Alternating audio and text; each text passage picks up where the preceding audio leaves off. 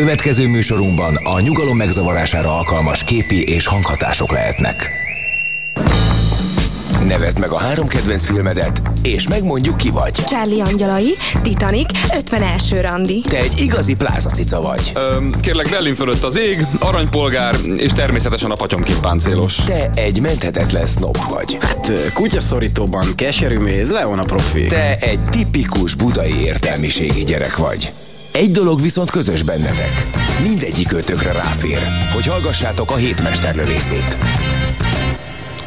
Szép napot kívánunk mindenkinek, aki hallgatja a 98-os frekvencián a hétmesterlövészét mostantól két órán keresztül, vagyis 3-tól 5-ig szokásunk szerint 0629 98 98 az SMS számunk, erre várjuk az üzeneteiteket, szintén szokásunk szerint, és az érdekesebbeket, vagy azokat, amelyek a mi véleményünk szerint jóformán hozzátesznek az adáshoz, azokat be is fogjuk olvasni, ahogyan tettük korábban is. A műsor mai vendége Csordás Attila, a Galaktika Science Fiction folyóira felirat munkatársak. Nagyon sok szeretettel köszöntök a stúdióban. Én ugyanis, hát hogy is fogalmazok finoman, nem vagyok science fiction fan. Nagyon szeretem a science fiction de nagyon sok más műfajt is nagyon szeretek, amit igazán az én, én szívemhez közel áll, az mindig a dráma, az mindig a, mindig a megrendítő, katartikus erejű dráma. Van olyan szifi, amelyik hozza ezt, van olyan szifi, amelyik kevésbé, de alapvetően én nem kifejezetten a, a jövőre vagyok úgy rágyógyulva, tehát nem, nem mondanám magamról azt, hogy én egy science fiction szakértő lennék, csak mondjuk nagyon sok olyan science fiction van, amit kedvelek. Tehát ezért is gondoltam azt, hogy nem ártana valaki a stúdióba, aki Asimovot reggelizik, Stanislav Lemet fogyaszt ebédre, és vacsorára pedig egy kis Philip K. Dick, az mindig jól jön. És én azt gondolom, hogy Csordás Attila minden igényt kielégítő science fiction szakértője lehet a műsornak a mai napon, ezért arra szólítalak fel titeket, város szerte kedves hallgatók, ahogy a 0629 986 986-os SMS számunkra írjatok meg minden nemű kérdést, amely a szifivel kapcsolatos, és tegyétek próbára Csordás Attilának a szakértelmét, mindazokat a kérdéseket, amelyekkel kapcsolatban engem terhelni legalábbis nevetséges lenne, azokat a, a Csordás Attila úgy gondolom, hogy könnyed kézmozdulatokkal fogja tudni ö, visszapasszolni az arcotokba. Legalábbis adjuk meg neki a lehetőséget, hogy a felkészültségéről tanúbizonyságot tegyen.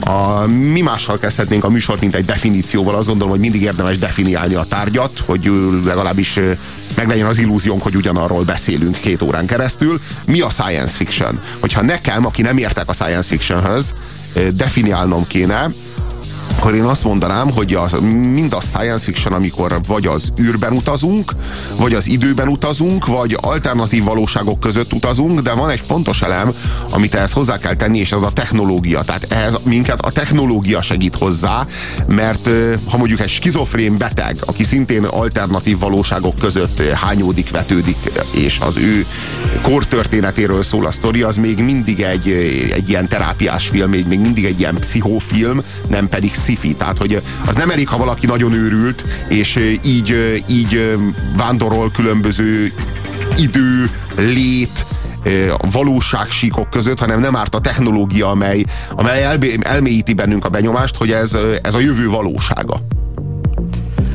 Akkor én mondanék is erre két másik definíciót, mert hogy végtelen sok definíciót lehetne hozni a science fiction nagyon sokan meg is próbálták, és nagyon nehéz is meghatározni, hogy miről is lenne szó tulajdonképpen.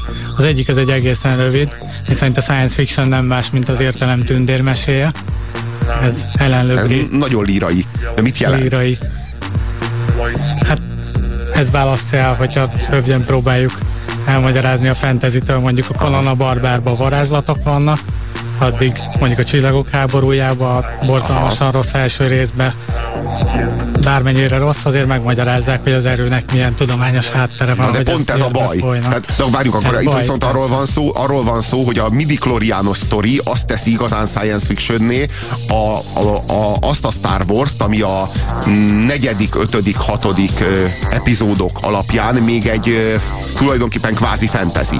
Tehát ott még inkább fantasy a, a csillagok háborúja, és az újabb borzalmas epizódok, tehát az előzmény ö, trilógia teszi ezt igazán science fictionné, ahol a, ahol a, a Jedi legenda az egy ilyen tudományos alapra kerül, és ahogy kiderül, hogy a midi szám az dönti el a, azt, hogy most, most Jedi-je vagy sem. Részben igen, Jedi. de részben azért erről később nyilván fogunk még beszélni, de rengeteg al faja van a science fictionnek, az egyik az űropera, aminek a tipikus példája a csillagok háborúja, és ez azért sokkal megengedőbb, finoman fogalmazva a tudományos magyarázatokkal szemben, mint a többi. Közben, közben midi ügyben lehetne egy kérdésem.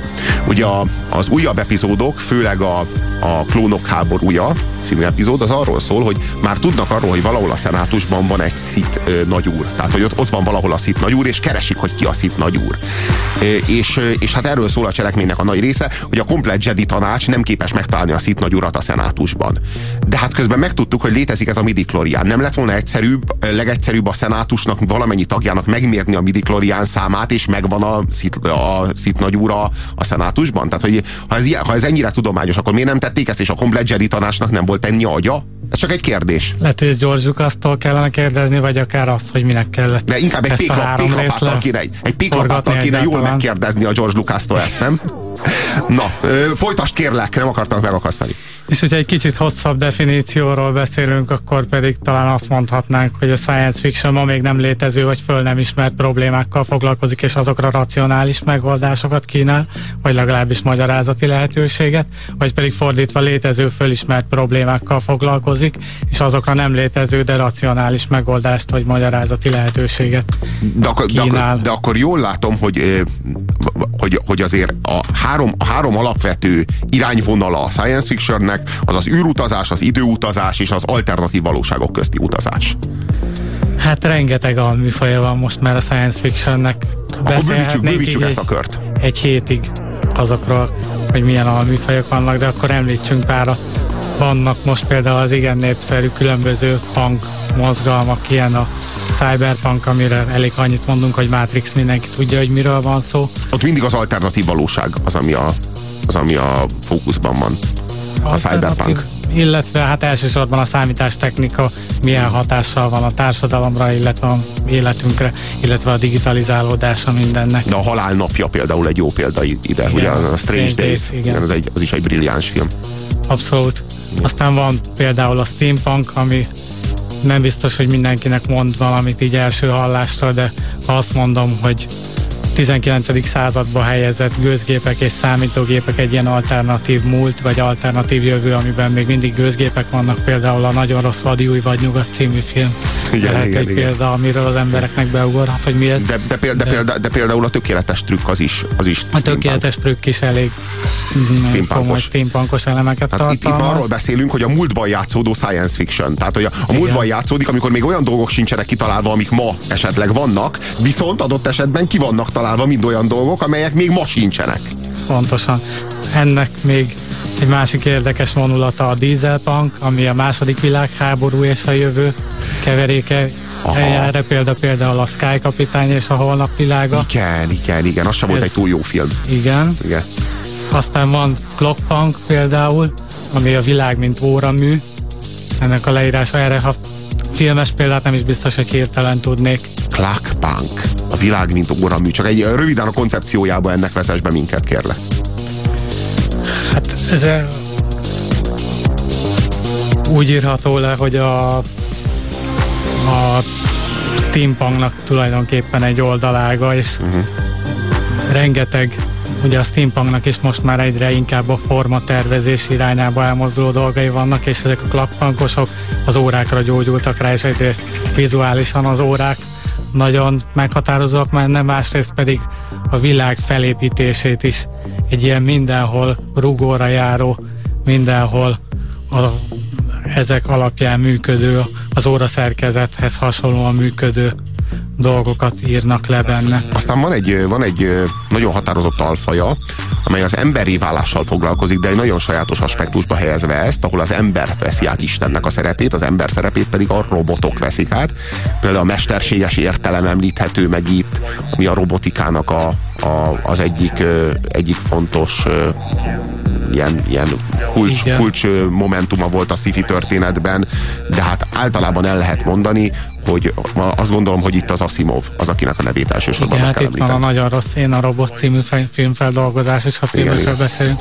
De a gép De nem em- sok, nem sok köze van az eredetihez, tehát a- az irodalmi alaphoz. Hát a címen kívül Igen. nem olyan sok. Igen. Igen, de hogyha jó példát akarunk hozni az ember és gép kapcsolatának vizsgálatára, akkor mondjuk a David Cronenbergnek a filmjeit emelhetjük ki, aki mondjuk egy 20 évvel megelőzve a korát Videodrome című filmbe egyrészt a média és az ember kapcsolatát vizsgálta, másrészt pedig a géppé válás és az ember kapcsolatát vizsgálta, ami később mondjuk az Existence című filmbe Igen. szintén előkerül. Már ott inkább az alternatív valóságok azok, amik, azok, amik dominálnak. Ott, a, ott tényleg a, ott a mikor vagyunk bent, mikor vagyunk kint, mikor történik velünk, a, és egyáltalán létezik-e olyan, hogy primer valóság, és annak a- az abból képzelt halucináció, hanem hogy így minden, mindenen belül egy ilyen végtelen fraktálban csavarodó halucináció örvény, amiben vagyunk valójában.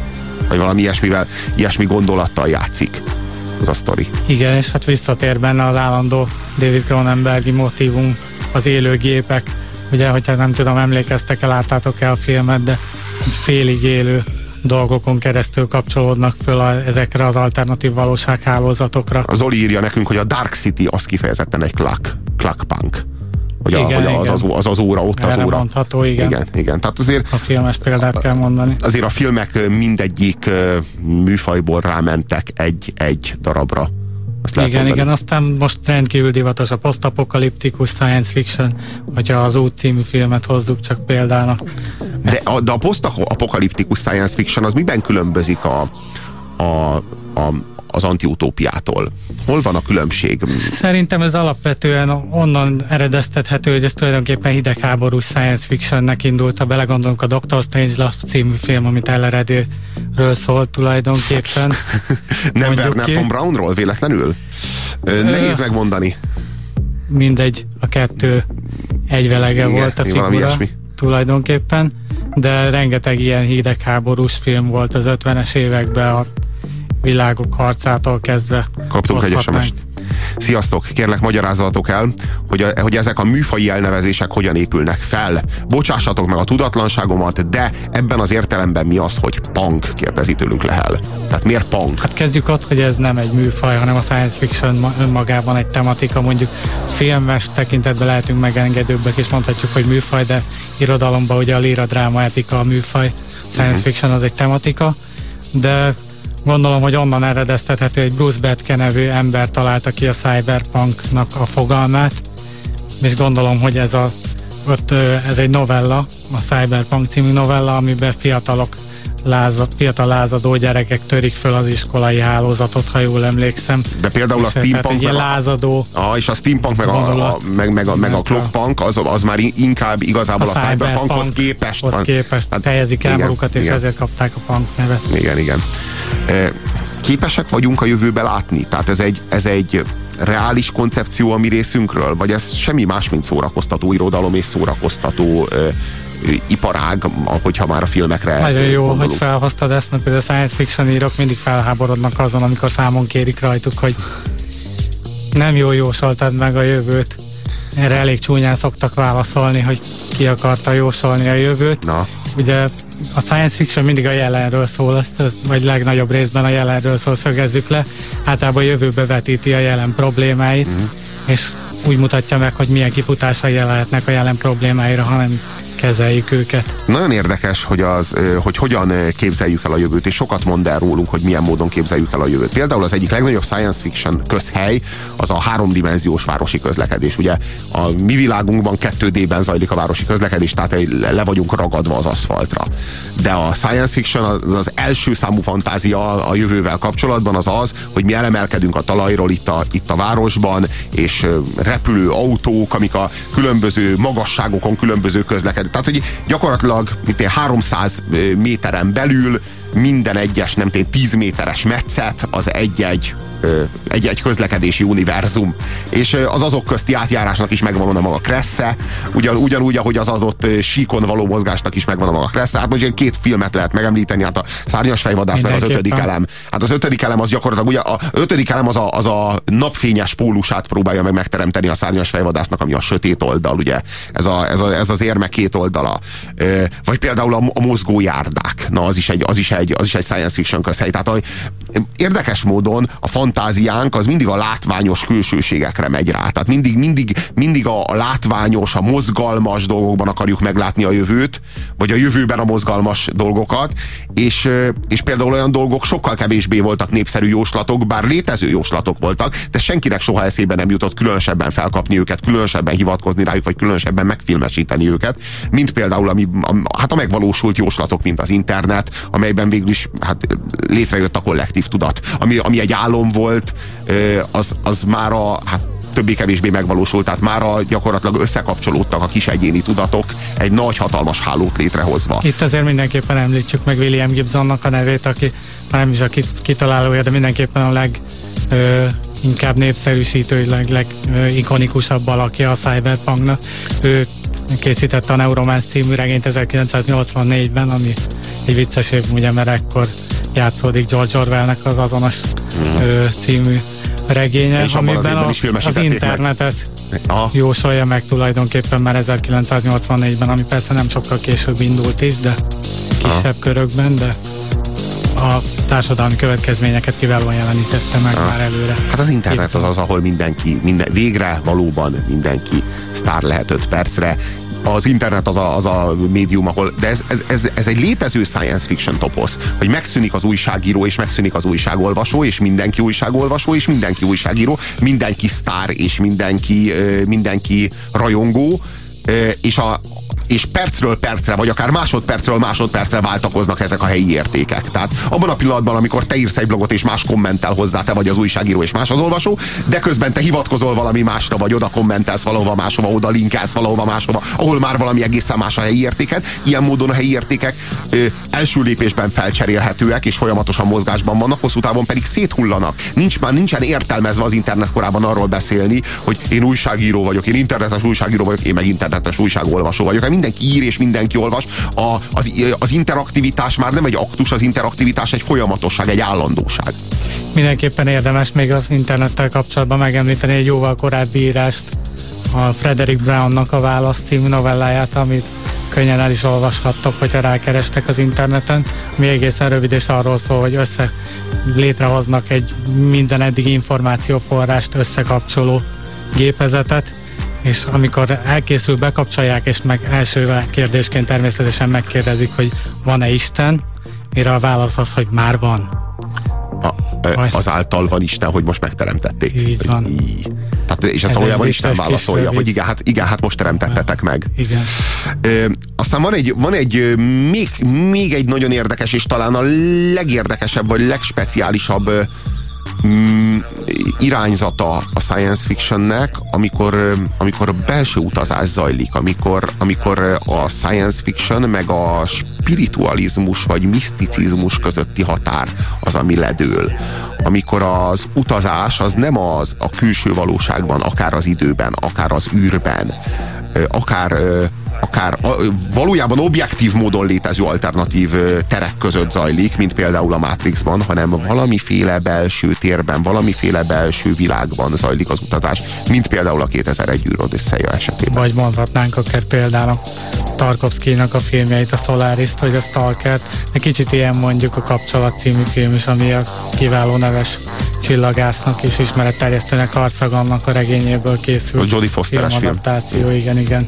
Eh, ahol eh, azt hiszem, hogy speciális ezekben a filmekben, hogy mindenki Istent keresi, vagy az űrben, vagy a zónában, vagy valahol, de Isten nem olyan módon viselkedik, mint, a, mint ahogyan azt képzelik róla, vagy ahogyan egy ilyen nagyon nagyobb költségvetésű science fiction filmtől elvárható lenne. Tehát nem fog valamilyen módon megjelenni és, és, és uralkodni, hanem rejtek utakon nyomokat hagyva maga után szökik, menekül a fürkésző tekintet elől. Tehát, hogy pont olyan, mint a valóságban, hogy ha nem keresem, akkor mindig itt van. Szinte érzem is a jelenlétét. Abban a pillanatban, hogy elkezdek fókuszálni és próbálom megfogni, hirtelen valami banális dolog lesz ott a helyén. És valahogy valami, valami ilyesmi zajlik, hogy keressük a, persze fogalmazhatunk úgy is, hogy Istent, fogalmazhatunk úgy is, hogy a lelkünket, két esetben ugyanarról az entitásról beszélünk. Keresünk valamit, ami nem megfogható, és ezáltal nyilván meg sem találhatjuk, de maga a keresés, a keresés aktusában van jelen, vagy a, és, a, és a nyomokból, amiket hagy maga után, azokból következtethetünk rá az ő, az ő jelenlétére. Szóval valami ilyesmiről szólnak a Tarkovsky filmek is, meg a, meg a Kubricknak a filmje is. És ezt mondjuk ki azért, hogy bár sokkal kisebb költségvetésből készülnek, azért ugyanannyira izgalmasak tudnak lenni ezek a filmek is és azt még azért mondjuk el, hogy a belső világegyetem az ugyanolyan végtelen, mint a külső világegyetem, amit egyébként vicces módon egy 1966-os Vérbeli Hajsza című miniaturizációs science fictionben mondanak ki így szó szerint, ami inkább egy hard science fictionnek, tudományosabb science fictionnek nevezhető de... Én azt gondolom, hogy a science fictionnek mégiscsak valahol ez a csúcs teljesítménye. Tehát, hogyha van, ha van kifutása a science fictionnek, akkor az ez, ez, a, ez az irány. Hát mivel ez független a technikától, ez igen, örökké igen, való. Itt, itt válunk le a technikáról. E, meg, a, meg, a, meg, ami, meg ami, ami nagyon érdekes az az, hogy az ember az ember hogyan tudja modellezni magát. Mondom, nekem még ez, ez az, ami nagyon kedves a robotikában. Hogy az ember, amikor istenné válik, és megteremt egy teremtményt, ami a robot, akkor a robot az hogyan megy keresztül az emberré váláson, és hogyan áhítozik az ember az emberré válás iránt. Például, hát, ö, ö, például Data parancsnok helyettes a Star Trekben, aki minden áron emberré akar válni, pont úgy, ahogy az ember meg minden áron meg akar istenülni. Vagy mindenképpen említsük még meg a zseniális szárnyas fejoldást, amikor a Roy Betty a végén elkölcsi fölénybe kerül Igen. a Rick Deckard szemben, amikor annak ellenére, hogy megöli a társait, ő megmenti az életét a film végén. És e, aztán pedig már jóval később derült ki, hogy maga Rick Deckard is egy replikáns volt. Egyébként mi a különbség a droid, a replikáns, meg a van még, van, van még jó pár kifejezés. A, hát alapvetően android. Beszéljünk két dologról, a robotról és az androidról. Az android az alapvetően ember szerűnek kitalált, emberszerűre formált ö, robot. Tehát a robot az egy gép, ami szolgálja az embert, az android pedig egy ember formájúra készített, emberszerűre készített robot. Uh-huh. És, a, és, és a, a, rep, a replikáns, a replikáns, a replikáns az, android, az egy android, igen. Az, az egy android, csak az a Philip Kédiknek az androidja. Igen. igen, értem. Hát akkor most hallgassatok meg egy kis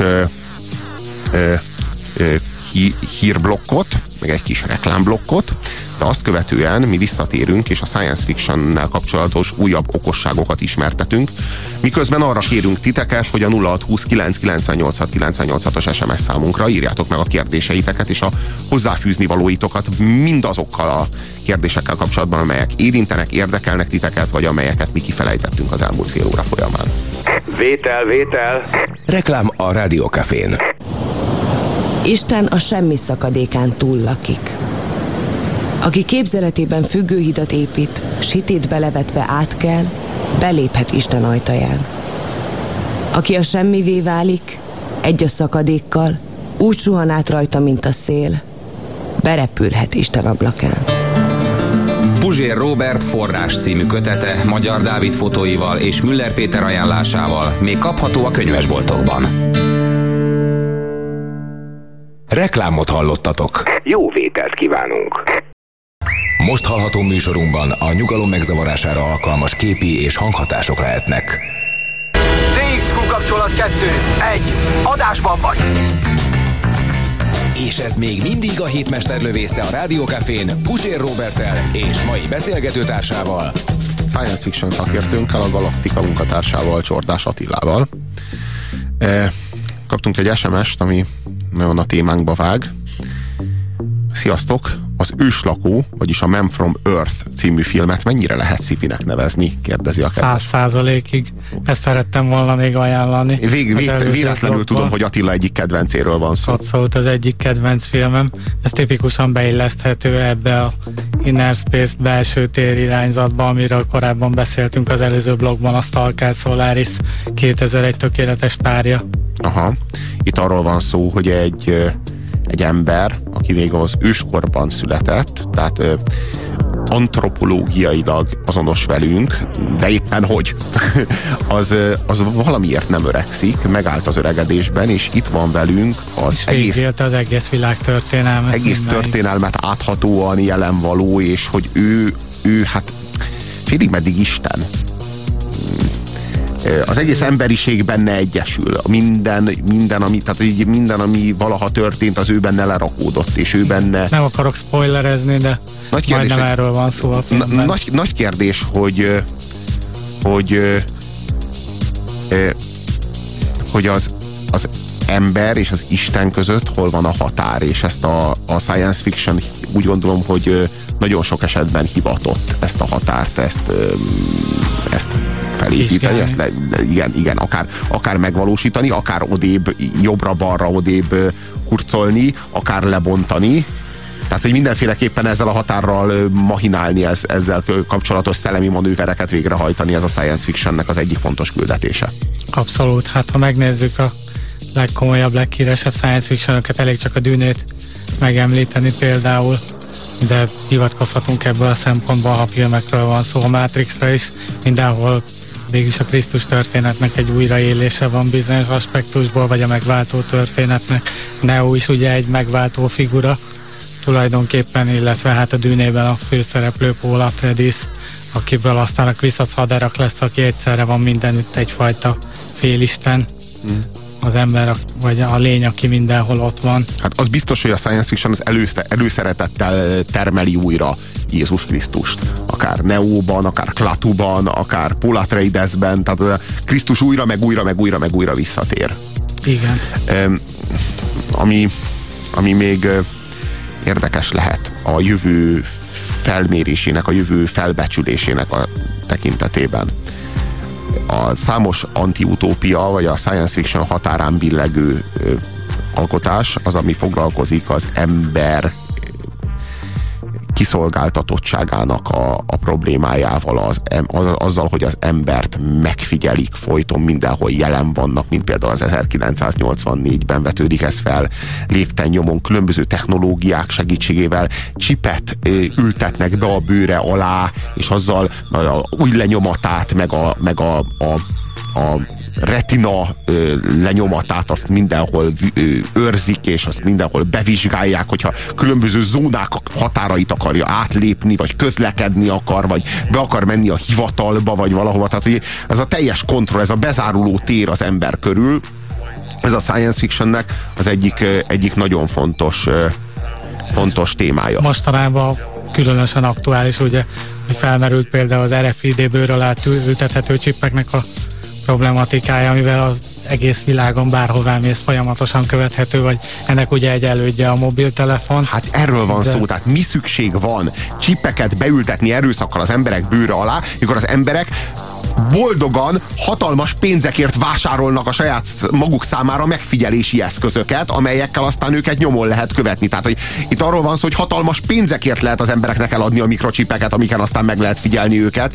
Tudhatjuk jól, hogy a mobiltelefon az egy lehallgató készülék, tehát amíg elektromos áram kapcsolja össze a mikrofont, a, a, a, azzal a relével, amivel vesszük az adást, tehát amivel, ami a vételre alkalmas, odáig a mobiltelefon akár kikapcsolt állapotában is, hogyha a aksit nem vesszük le róla, az egy lehallgató készülékként képes funkcionálni. Tehát rádióműszerészek képesek arra, hogy lehallgassanak téged a, a kikapcsolt mobiltelefonot segítségével. Illetve hát az internet is azért egy elég komoly területe annak, hogy hogyan figyelhetnek meg. Ez egy visszatérő motívum a science fictionben. Például elég a Cory Doktorovnak a Kis testvér című regényére gondolni, vagy David Brinnek a Dettojára, aminek egy borzalmas hasonlás című filmverziója született nem olyan régen Bruce willis -szel. Uh-huh. Nem tudom, láttátok-e? Láttuk, láttuk, láttuk a Bruce Willis-es filmet. Nem lehet igaz, hogy pont akkor szifisztek írja nekünk Gergő, amikor PP kéne tanulnom magam. Hát igen, a vizsgai időszak az ilyen. Léci jövő héten ugyanebben a felállásban ismételjétek meg, fizetnék is érte. 0629 98 98 az SMS szám, ahova várjuk az ajánlatodat, illetve hát itt lehet licitálni, hogyha azt akarjátok, hogy ez még egyszer, ez ugyanez még egyszer elhangozó, hajlandóak vagyunk nem bejönni és megismételni az adást. Persze, hát ezért nagyon sok pénzt kell fizetni, hiszen mi nekünk akkor kell fizetni, ha nem dolgozunk. Na most, a Galax, Galaxis útikalauzban Marvin annyira emberi android, hogy depressziós lesz attól a temérdek tudástól, ami a fejében van. A filmnél persze jobb a könyv, írja nekünk Fater. Hát ez általános, azért általában, ha megnézzük a könyveket, vannak olyan könyvek például, amiket időről időre újra megpróbálnak megfilmesíteni, ilyen a Galaxis útikalauz toposoknak, aztán a Dűne, amiből készült ugye David Lynch féle verzió 1984-ben, ha jól emlékszem, aztán 2000 körül készítettek egy minisorozatot, és most a Téken elrabolva című filmnek a rendezője fogja egy-két éven belül megfilmesíteni újra. De hát tudjuk, hogy nem lehet megfilmesíteni, mert annyi minden van a könyvben, amit fölösleges, de azt is tudjuk, hogy újra és újra meg fogják próbálni. Na a Douglas Adams, meg a Kurt Vonnegut, azok nem igazán arra vállalkoztak vajon, hogy inkább dekonstruálják a science fiction-t? Tehát, hogy azzal, hogy elveszik a komolyságát, elveszik az élét, mint egy parodizálják, vagy megpróbálják megfosztani attól a drámától, ami a science fictionnek annak mindig, mindig vele járója a dráma meg a pátosz. Tehát a, az, a, az a súly, ami a vállunkat nyomja, az évszázados teher, meg a technológia, meg a mi felelősségünk a jövő iránt. És akkor jön a Douglas Adams, meg a Kurt Vonnegut, és azt mondják, hogy ugyan már hagyjat, hát nevetséges az egész. Hát itt vagyunk, úgyis megdöglünk, semmi esélyünk, a jövő is ugyanolyan nyomorúságos lesz, mint a múlt meg a jelen. Mit tanultunk a múltból meg a jelenből, hogy a jövő is egy ocsmányundorító világ lesz, ezért aztán csak röhögjünk rajta, ne vegyük nagyon komolyan, és nehogy már elkezdjünk ilyen halálos pátoszt érezni magunk, magunk iránt, hogy itt van a robot, tehát mi már Isten vagyunk, és akkor ezzel a felelősséggel és ezzel a komolysággal kell az egészhez hozzáállni. Tehát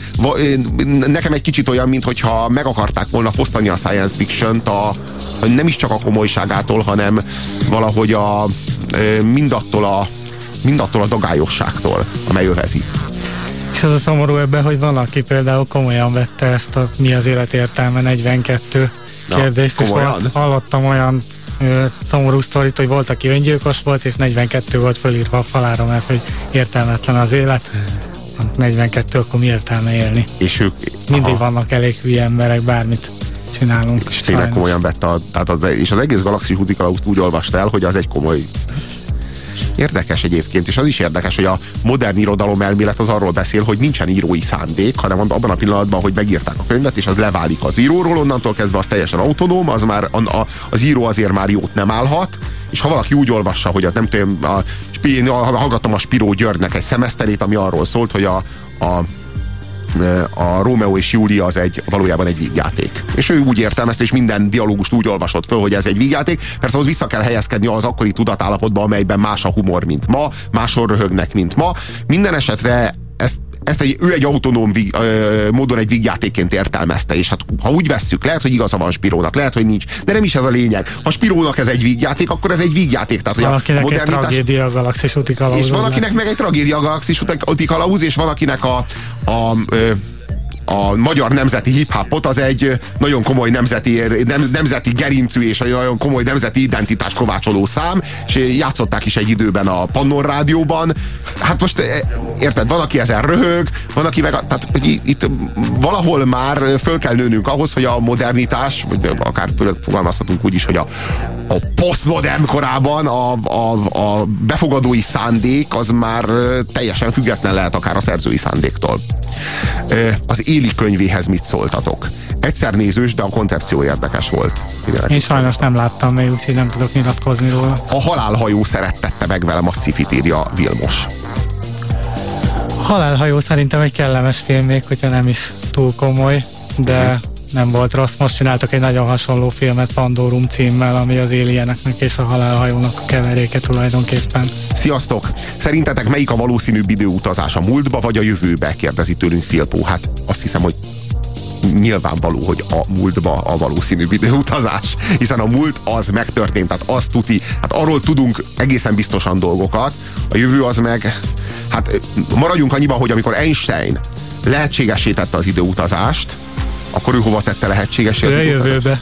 Ő a jövőbe. Vicces, elméleti, hogy tudományosan nézzük, akkor elméleti alapvetően elméleti a jövőbe, jövőbe tudunk utazni, mert ugye ahogy gyorsulunk, az idő is felgyorsul. Tehát a fénysebességgel, ami a jövőbe utazunk. Ahogy közelítünk a fénysebességéhez, ugye egyre lassabban telik az idő. Na tessék, ennyire gyökér vagyok. Hát nyilván való, hogy a múltba. Hát hova máshova, hiszen az már megtörtént, nem? Na így kérdezetek tőlem okosságokat De egyébként az a vicces benne, hogy a tudomány azt is kimutatta, hogy egészen másképp működik a világ különböző nagyságrendekből, mert például, hogyha megnézzük kvantum szinten, akkor meg a múltba lehet, hogy könnyebb utazni. Heiselberg mert... szerint már a múltba könnyebb. Einstein szerint a jövőbe. Érdekes? Mert na, szóval akkor arról van szó, hogy ha Isten nem dob a kockával, akkor a jövőbe, ha Isten dob a kockával, akkor a múltba. Az ö, egy igen érdekes dolog, hogy például Einstein azzal gúnyolta, ugyebár, hogy Isten nem kocka játékos a kvantummechanikát, és Rosen és Podolski nevű munkatársaival létrehoztak egy paradoxont, hogyha egy atomból kibocsátunk két részecskét, és az egyiknek meg változtatjuk a töltését, akkor a, ha a kvantummechanika igaz lenne, akkor azonnal meg kellene változni, bármilyen messze van a másik részecske töltésének is. És ez micsoda hülyeség, hát nem működhet, mert akkor a kvantummechanika, ha működne, akkor ez így lenne. És 1980-ban bebizonyították, hogy ez így van. Tehát, hogyha bármilyen messzire egy atomból két részecske szétmegy, és bármilyen messze van az egyik, és megváltoztatjuk a töltését, azonnal megváltozik a másik is, vagyis gyorsabb kommunikáció vagy mozgás is lehetséges a fénysebességnél, már amennyiben ezt mozgásnak tituláljuk. Hát sőt, hát a kvantummechanika esetében bebizonyosodott, hogy egy kvark az egyszerre van két helyen, és nem arról van szó, hogy olyan gyorsan mozog, hogy mi nem tudunk olyan gyorsan fotózni, hogy ö, úgy tűnik, mint a két helyen lenne, hanem az tényleg egyszerre van két helyen, és akkor van egy kép, ahol mutatja a két kvarkot, és akkor kérdezzük, hogy az ott kettő, nem az ugyanaz. Aha, szóval arról van szó, hogy onnan átment oda, csak mi nem tudtuk, hogy nem. Az egyszerre van ugyan ott a két helyen, az egy az ugyanaz. Most én ezt nem tudom fölfogni. Tehát, hogy ezt tudunk segíteni a kedves hallgatóknak, hogy hogyan lehet ezt egy kicsit is érthetővé tenni?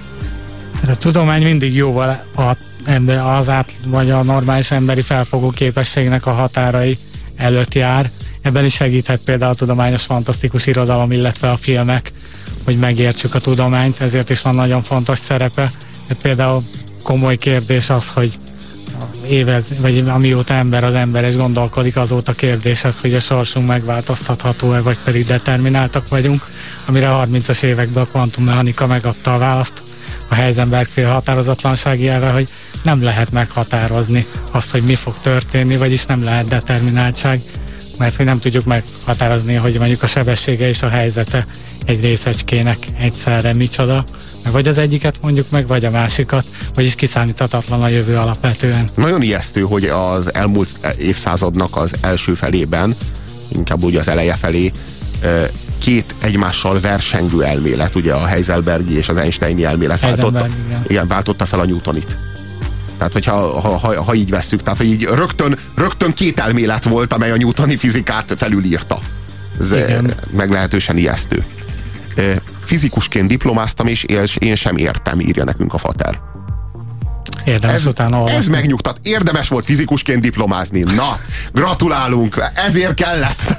Van egyébként ugye két sztárfizikus, most a Stephen Hawkingról biztosan hallottatok már, illetve a Roger Penrose, és van egy nagyon jó fizika tanár barátom, aki egy tudományos ismeretterjesztő, nem is tudományos, hanem tudományos ismeretterjesztő könyvüket olvasta, és ő megnyugtatott, hogy fizika tanárként egy mukkot nem értett belőle, tehát nem vagy egyedül vele, nyugodj meg.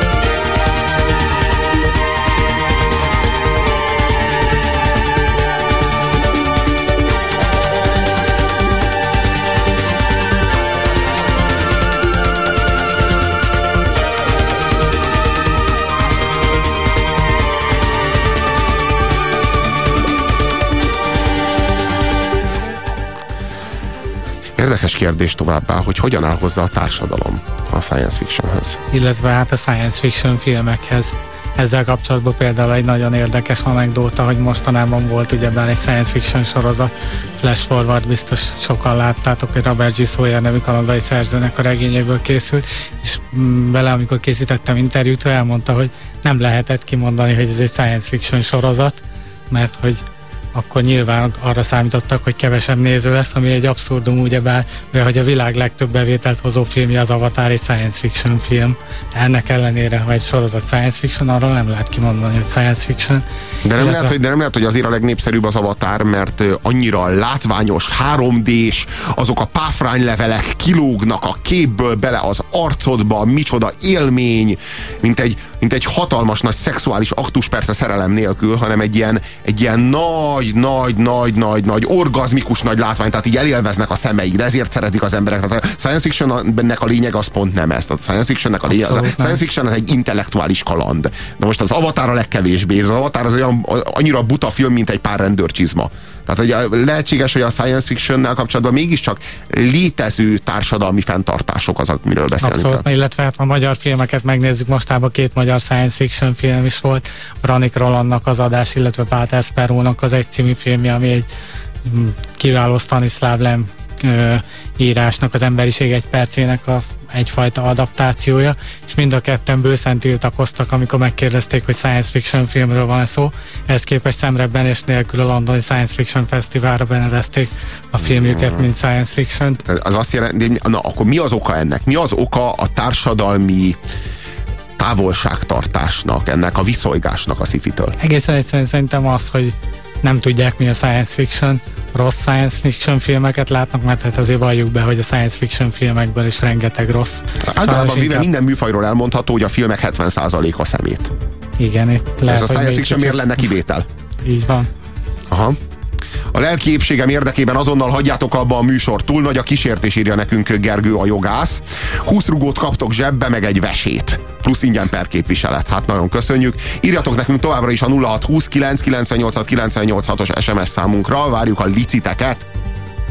Ezúttal nem az árvíz károsultaknak, hanem a mi konkrét, a mi konkrét megsegítésünkre vonatkozóan. Én figyelem, hogy hogyan, hogyan képesek arra, hogy a jövőt megjósolják és hát azt szoktam megfigyelni, hogy amikor megpróbálnak kihagyni egy-két lépést, akkor mindig nagyon nagyot esnek pofára. Tehát, hogy ez, ez a dolog, ez nagyon nehéz, már legalábbis a vizuális kultúrákban. Nagyon sokszor figyeltem meg, hogy nagyon jó science fiction filmeknek borzalmas díszletei vannak, máskor meg nagyon szemét science fiction filmeknek, ami nagyon buta filmek, vagy nagyon-nagyon tele vannak hülyeségekkel, meg parádés díszletei vannak. Tehát, hogy maga a science fiction az egy, az, az egy olyan kihívással is szembesíti a készítőket, hogy a filmekről beszélünk, amik a jelenben vagy a múltban játszódó filmek esetében csak pénzkérdés. Tehát a múltban játszódó film esetében egy jó ízlésű díszlettervező, aki rendes költségvetéssel dolgozik, az megcsinálja jól azt a, azt a, azt a díszletet. A jelen esetében meg annyi a kihívás, hogy normális belső tereket kell találnunk itt, itt magunk körül, ahol forgatni lehet. A jövőre vonatkozóan viszont álmodni kell. Tehát, hogy ott, ott a science fiction esetében a díszlettervezőnek a, a szerepe az sokkal, de sokkal fontosabb, hogy megteremtse azt a dizájnt, ami a jövőben elképzelhető. És itt a, itt a jelmeztervezőről ugyanúgy beszélni kell, mint a díszlettervezőről. Igen, és ez azért is érdekes, mert mai science fiction filmeknél már szinte a jelennel kell lépést tartaniuk a tervezőknek, mert hogy annyira például az okos lakás bemész, kapcsol, hogy fölvillan, stb. stb. próbálják ezeket, mint science fiction díszleteket beállítani, de hát valójában ezek már létező dolgok. Igen, vagy, a, vagy a Star Treknek az álma, a kompjúter, ami mindenütt jelen van, és annyit kell mondani, hogy kompjúter, mennyi 350 442 és a kompjúter természetesen női hangon, egy nagyon kedves női hangon válaszol. És a kompjúter, hol van most Déta parancsnok helyettes? Déta parancsnok helyettes a gépházban van. Tehát, hogy, és gyakorlatilag nincs olyan kérdés, a technikai vonatkozásban nincs olyan kérdés, amire a, a kompjúter ne tudna válaszolni. Ha nehezet kérdezel, akkor azt mondja, hogy nincs megfelelő adat a birtokában. Szóval, hogy ez az áloma erről a kompjúterről, amelyik nem a klaviatúrán keresztül fogad be téged, hanem ilyen direkt módon lehet megszólítani. Hát ez még nem valósult meg. Nem valósult meg, de erre is vannak már folyamatosan kísérletek. Nehéz olyan dolgot mondani, amit ne próbálnának megvalósítani. Még egy, kér, még egy kérdés. A Battlestar Galaktikáról mi a véleményetek? Tamás kérdezi.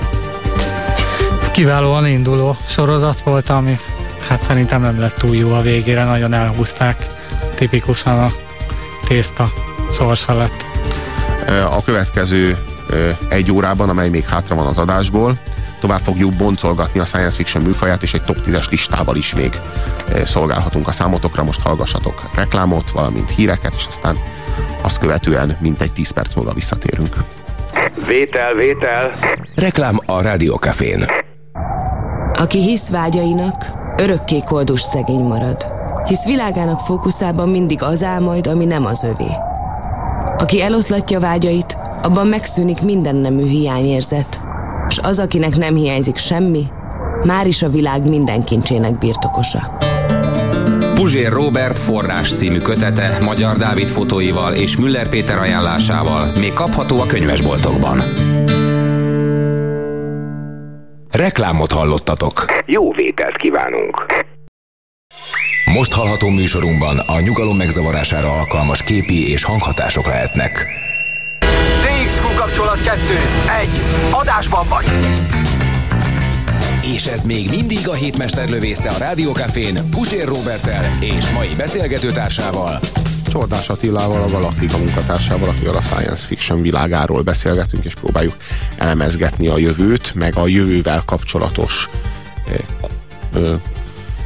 komplex elméleteket, amelyek irodalmi és filmes adaptációt is nyertek. Szoktam figyelni az autók dizájnját, mert ezeket az autókat, ezeket ezek az, ezeket mindig a következő öt évre gyártják. Tehát amikor legyártanak most egy autót, akkor azt úgy gyártják le, hogy mondjuk amikor öt év múlva kezd majd kimenni a divatból, akkor még menő legyen. Tehát mindig egy kicsit a jövőnek gyártják az autókat, sosem a jelennek. Tehát ami most a menő, azt egy kicsit meg kell haladni. És természetesen nagyon sok szempontja van annak, hogy, hogy milyen esztétikai megoldásokat érvényesítenek. Persze az aerodinamikának is vannak szempontjai, de sokkal kevésbé, mint az esztétikának, meg, a, meg, a, meg bizonyos értelemben a, a, a jövő kutatásnak. Tehát a, a szépnek is megvan a maga története, és a maga, maga kultúrája, és a, és a maga technológiája. És azt szoktam megfigyelni, hogy mindig azok az autók sikerülnek jól, ahol nem akarnak túl nagyot álmodni, tehát nem akarnak science fiction-t, hanem csak, hanem csak a belátható jövőre terveznek, és aztán így jön létre lassan lépésről lépésre a science fiction. Gondolom, hogy sok forrása van ennek, tehát például kutatják a, a különböző egyéb cégek gyártmányait, az, azokban megvalósított megoldásokat, azokra is próbálnak reflektálni. Akkor vizsgálják a vásárlói szokásokat, hogyan reagálnak a vásárlók a csapott hátuljú autókra, a, a törött formájú, vagy az ilyen megtört alakú hátsó lámpákra, stb. Hát az ilyen design elemeknek a, a piackutatása szerintem egy nagyon-nagyon fontos eleme a, a, a formatervezésnek. Csak hogy vannak olyan, vannak olyan autógyárak, amelyek arra vállalkoznak, hogy na igen, most megálmodjuk a jövőt, most, le, most mi nem a következő 5 évnek gyártunk autót, hanem a következő 15 vagy 20 évnek. És akkor készülnek olyan autók, mint például ez a legeslegújabb Honda Civic, amire, ami, ahol látszik, hogy űrhajót terveztek, tehát ők, ők most majd kitalálják, hogy hogy fog kinézni az autó 20 év múlva.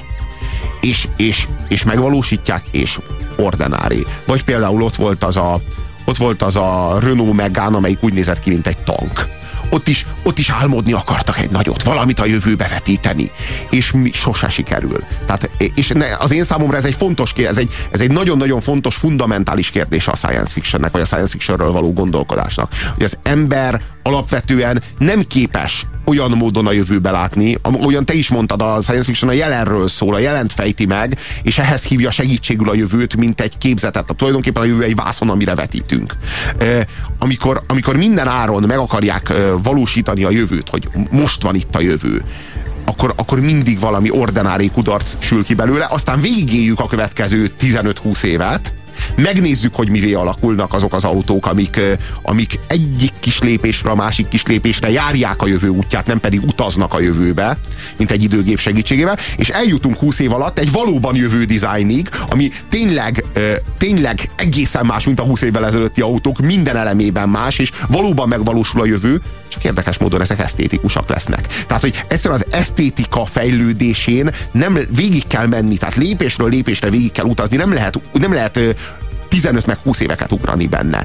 És, és ez, a, ez, ez fontos kérdés a science fictionre vonatkozóan is. Tehát a szerzők azok folyamatosan és következetesen túlbecsülik a technikai evolúciót, amikor, amikor jövőt becsülnek. Tehát, hogy mondom, hogy te is sokszor megfigyelted már, hogy hány science fiction regény vagy film van, ami akkor, amikor gyártották, még a jövőben játszódik, ma már a múltban játszódik, hiszen 5-10 évvel később már megjósolták, hogy a robotokkal fogunk harcolni.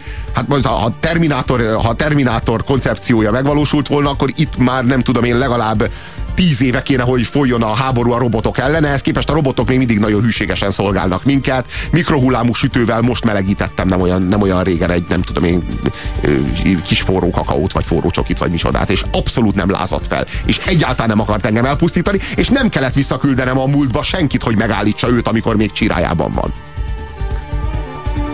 Hát igen, ez nehéz kérdés. Általában ugye aki egy kicsit átgondoltabban írja a science fiction hogy készíti a science fiction filmeket, ebből következően nem is vállalkozik erre, hogy megjósolja, hogy milyen lesz a jövő.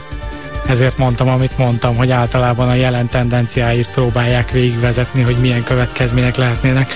Nem is volt még szó arról, hogy milyen ö, tudományjal köthető science fiction filmek, filmfajta van még, ami nagyon divatos, ez a környezeti katasztrófákat bemutató alfaj, ami tulajdonképpen most különösen aktuális, kinézünk a ablakon, hogy mindenhol árad a víz.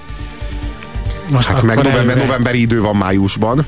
Igen. Meg ha, hat napos vihar, ami nem is, nincs is értelmezve. Tehát az már, tehát, va, ö, amikor novemberi idő van májusban, arra azt mondjuk, hogy igen, ez ennek a bolygónak az időjárása, csak fél évvel ezelőtt vagy fél év múlva lenne aktuális, de amikor hat napon keresztül tart a vihar, akkor már nem tudunk hónapokról beszélni, akkor már bolygókról kell beszélni. Tehát ez már nem a föld bolygó időjárása. Igen, és hát a politikusok ugye nyilván következetesen tagadják, hogy bármiféle köze lenne ennek a gazdasági tényezőkhöz. Hát de ebből csak az derül ki, hogy amikor a politikusok így kenegetik a fekáliát, akkor jó, jó jóslatokkal élhetünk, hogy vajon a politikusok azok vajon nem üzletembereknek, meg különböző gazdasági érdekcsoportoknak és trösztöknek a zsebéből kandikálnak ki és integetnek nekünk, hogy semmi baj, gyerekek. Ebből a szempontból például könnyű megjósolni, milyen jövő vár ránk. Ebből a szempontból nem nehéz a science fiction írók, illetve filmeseknek a dolga.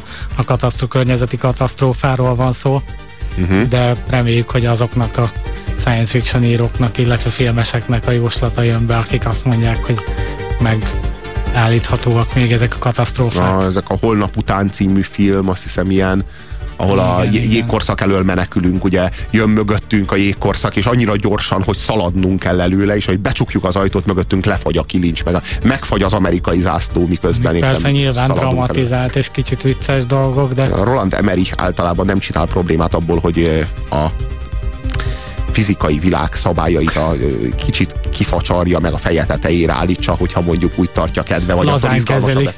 Igen, egy kicsit, kicsit, kicsit könnyed módon kezeli ennek a világnak a fizikáját. De hát, igen, igen, de mi ezzel nem foglalkozunk, és nem is haragszunk ezért, hiszen oly jól szórakozunk, amikor a, a láthatatlan jégkorszak, a, a, a globális ö, hideg az így követi a, követi a hősöket, és, és hát szaladni kell elő. Pár milliméterrel megmenekülni. Igen, hála Istenek, de ilyenkor mindig. Ez, ez például nagyon jó, mert gondolj be, ha elkapna a lábát, és nem tudna, nem tudna már lépni, és akkor úgy lépne tovább, hogy így odafagyna a lába, és, és leszakadna mondjuk bokából, és Mint akkor a Terminátor. Igen, igen, igen, de a jégkorszak miatt, hát hopp, elkaptam a bokádat, mondja a jégkorszak. Na hát igen. Na, a lakberendezés az is egy nagyon fontos frontja a jövő a jövő jóslásnak, a jövő tervezésnek, a jövő, mert amikor jósoljuk a jövőt, és tervezzük a jövőt, és mint egy demonstráljuk a jövőt, akkor ezáltal teremtjük is a jövőt. Ilyen módon, ilyen módon valósítjuk meg a jövőt. Ezek a jövőnek az építőkockái. Amikor a, a 60-as, 70-es években figyeltem a, lakberendezési tárgyakat, mondjuk a 70-es években már a saját szememmel figyeltem, a 60-as években azért általában azt lehet mondani, hogy a filmek segítségével, akkor azt láttam, hogy az, a, akkor, akkor ugye a, a 60-as éveknek volt a nagy truvája az űrutazás, kijutottunk az űrbe. És, és a, azt figyeltem, hogy a 60-as és a 70-es években a, a lakberendezési dizájn is erre akart reflektálni. Tehát a belső tér az kezdett űrhajóra, űrhajóra hasonlítani. Igen, ez a minimalista dizájn. Igen, és mi, mi, mi ihlette ezt? Az aerodinamika. Az aerodinamikai dizájn volt a 60-as, 70-es évek meghatározója, ami azért nevetséges, mert az űrben nincs is levegő. Tehát a, a űrhajót teljesen fölösleges áramvonalasra tervezni. Persze nyilván el kell, hogy hagyja a légteret, tehát abból a szempontból nem árt, ha áramvonalas, de hogy a, az aerodinamika volt a, volt a meghatározója, tehát minden a, minden a, a levegőne, a levegő útját próbálta segíteni, hogy, hogy jól elférjen mellette, és ne törjön meg. És azt lehetett gondolni, hogy ez lesz a jövő. És aztán a 90-es években is volt egy ilyen egy retro a 70-es évek iránt, de ez a retro ez sokkal inkább a színekben, meg a, meg a, a az íz, hát a nagy gallérok, tehát az, jó, fogalmazunk úgy, hogy az ízléstelenségben ö, valósult meg, vagy jelenítődött meg, az irdatlan nagy légyszerű szemüvegekben ö, jelenítődött meg. De azt mondhatjuk, hogy a 90-es években és az ezredfordulót követő évtizedben már sokkal, de sokkal inkább a geomet, geometria ihlette a lakberendezést a, a belső tereket, semmint az aerodinamika. Tehát most már nem az a szempont, hogy jól elférjen a levegő mellette, és, és jól teljesítsen az adott állólámpa, vagy, vagy szekrénysor, mondjuk a, a, a légellenállásnak a, a, a, a nyomását jól viselje, hanem sokkal inkább a, a geometriai formákra reflektál. Tehát az IKEA azt gondolom, hogy az ennek, a, az ennek az ászlós hajója. Vagy mondjuk az Apple Computer az ennek az ászlós Igen, hajója. és hát az interaktivitás, amiről beszéltünk, a beszélő hűtőtől a bútoron át a beszélő falig és a fölle kapcsolódó, hangra kapcsolódó villanyig minden megjelenik.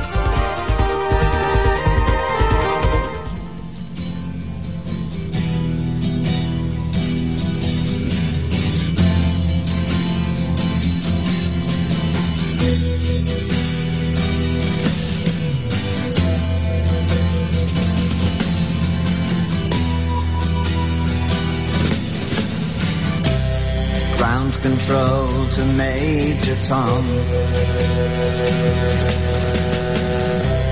Ground control to Major Tom. Take your protein pills and put your helmet on. Ground control to Major Tom. Seven, engines on.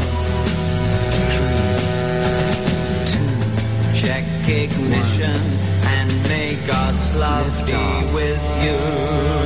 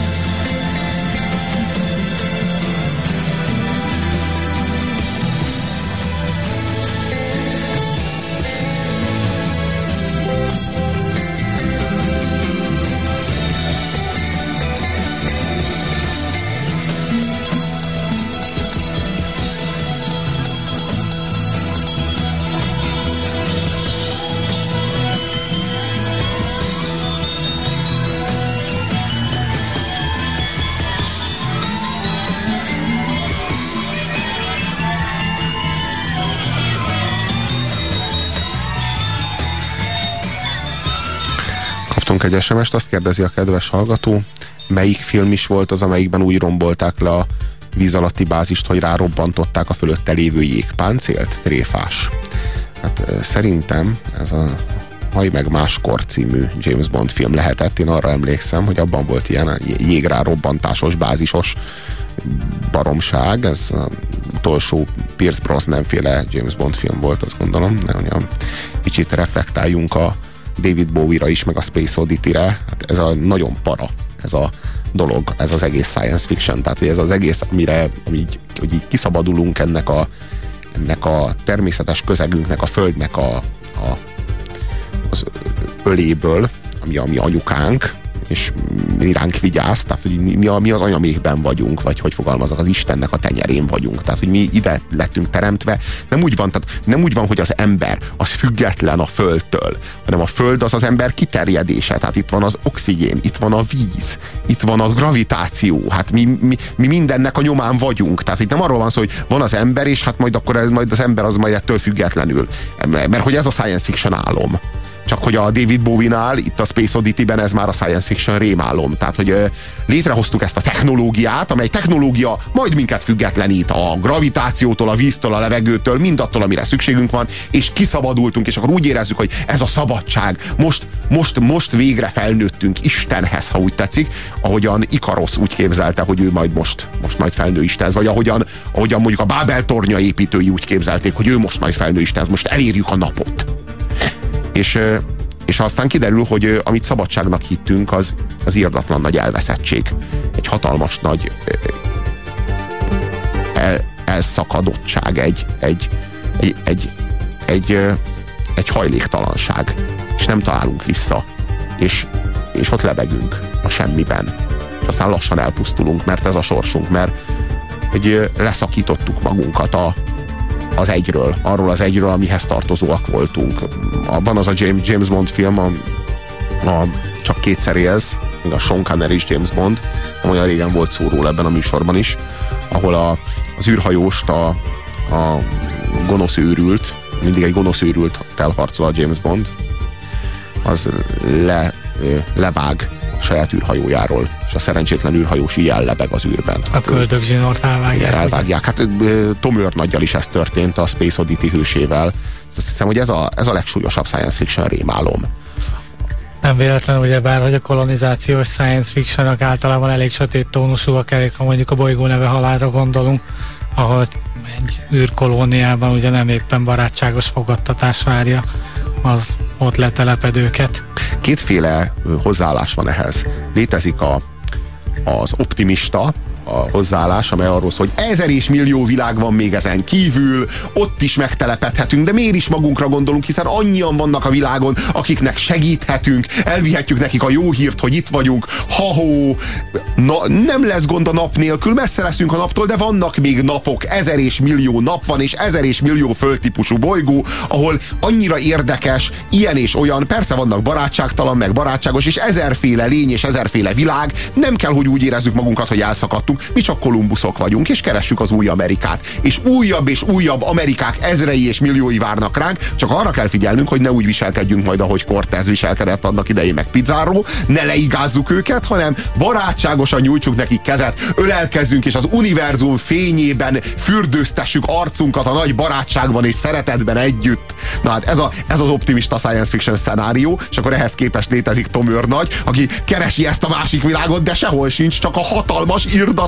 űr van, és semmi kapaszkodó, és ott döglik meg a semmiben, a nagy semmiben, a nagy érdektelenségben, és elszakadt attól a földtől, amelyik gondoskodott róla, amelyik részvétet érzett volna, hogyha ő beteg, amelyik ter- teremtett volna az ő számára kapaszkodókat, vagy segítségeket a múltból, a, a, a hogy mondjam, hát itt, itt, itt a földi evolúció az termelt a mi számunkra megoldást minden bajunkra, hiszen generációk milliói éltek túl, mielőttünk különben mi nem is lennénk. Az űrben mindez már nem érvényes.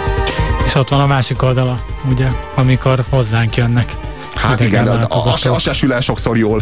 Hát abba, jó, abból a műfajból nekem a támad a marsa kedvencem. Ahol... Véletlen, hogy inváziós esetnek igen. is szokták hívni azt. Igen. Aztán ami még egy, egy érdekes Jaj, szia Robi, boldog névnapot kívánok, jó a műsor. Nekem névnapom van? Fantasztikus! Gyerekek, ez igen! Egy igazi ünnep! Celebrate! Hajrá névnap! Szóval, hogy létezik az a science fiction is, amely science fiction a vallás és a, és a, a tudomány közti határt próbálja meg le, lebontani. Tehát, hogy a tudomány, ugyan Marxnál, Marx beszélt arról, hogy a mennyiség átcsap minőségbe, és akkor jön a kommunizmus. Szóval, hogy a, és ezt a koncepciót ültetjük át a tudományba és a science fictionbe, akkor az körülbelül úgy néz ki, hogy van a tudományos technikai fejlődés, és fokozódik, és fokozódik, és fokozódik, és elér egy kritikus tömeget, átcsap, és akkor a tudomány vallásba csap át, és akkor, és akkor megteremtődött például a, az, a, az az android, amely már ember is már megkegyelmez nekünk adott esetben, hiszen, hiszen átlépte, a, átlépte a mennyiség a minőségi határt. Ö, igen. Illetve hát, hogyha megné más szempontból nézzük a tudomány és vallás kapcsolatát, ugyebár a vallás az lehet egy érzelmi motivációs magyarázat arra, hogy miért élünk, a tudomány meg egy racionális magyarázat arra, és a science fiction az pedig azért jó, mert előfordulnak olyan esetek, amikor kibékíti ezt a kettőt, illetve összehozza. Hát a következő fél órában, ami még hátra van az adásból, a vallás és a science fiction határát próbáljuk meg le, lebontani, mint egy leomlasztani, mégpedig egy top 10-es lista segítségével, ahol a science fiction hősök és a, és a szentek közötti párhuzamokat vizsgáljuk majd. Vétel, vétel. Reklám a Rádiókafén. A valóság szerkezete fraktális. A minták végtelen sorban ismétlődnek. Teleszkópba tekintve ugyanazt látom, mintha mikroszkópba nézek. Egyetlen sejtem teljesen tartalmaz engem, és a mindenség teljes egészében jelen van egyetlen sejtjében, bennem. Ezért nincs rész és egész, csupán különbözőnek látszó alakzatok vannak. Puzsér Robert forrás című kötete Magyar Dávid fotóival és Müller Péter ajánlásával még kapható a könyvesboltokban. Reklámot hallottatok. Jó vételt kívánunk. Most hallható műsorunkban a nyugalom megzavarására alkalmas képi és hanghatások lehetnek. DXQ kapcsolat 2. 1. Adásban vagy. És ez még mindig a hétmester lövésze a Rádiókafén Pusér Robertel és mai beszélgetőtársával. Csordás Attilával, a Galaktika Sci-Fi folyóirat munkatársával. E, A tudomány mozgatórugója is a tényeken alapuló vakhit, írja a kedves hallgató. E, Én azt tudom, hogy a science fiction meg mi közénk egy egyetlen egy, tulajdonképpen egyetlen egy fontos ö, határkő áll, és ez pedig az, hogy nem vagyunk képesek végtelen erőforrásokat felhasználni. Ha a végtelen erőforrásokat fel tudnánk használni, akkor itt és most tudnánk időben utazni meg, amit akarsz. Tehát, hogy bármit tudnánk. Csak, csak jelenleg az erőforrásaink azok korlátozottak. De létezik egy technológiai kutatás, amely, hogyha megvalósul valaha, ami megvalósulhat akár két éven belül, akár 200 éven belül, sőt az is lehet, hogy soha nem fog, hogyha jön egy sötét barbárkor, tehát hogyha lehanyatlik a civilizáció, és megint el, el leszünk ásva pár ezer évre, ahogyan ez már többször előfordult, például a középkorban, a római birodalom után. Ez pedig nem más, mint a fúziós reaktor. Tehát az jelenleg is egy kutatás tárgya, hogy létre tudják-e hozni a fúziós reaktort. Jelenleg technológ, tehát elméleti síkon semmi akadálya nincsen. Az egyetlen probléma, hogy a fúziós reaktor olyan hőmérsékleten működik, amely hőmérsékletet jelenleg egyetlen a bolygón található anyag sem áll ki.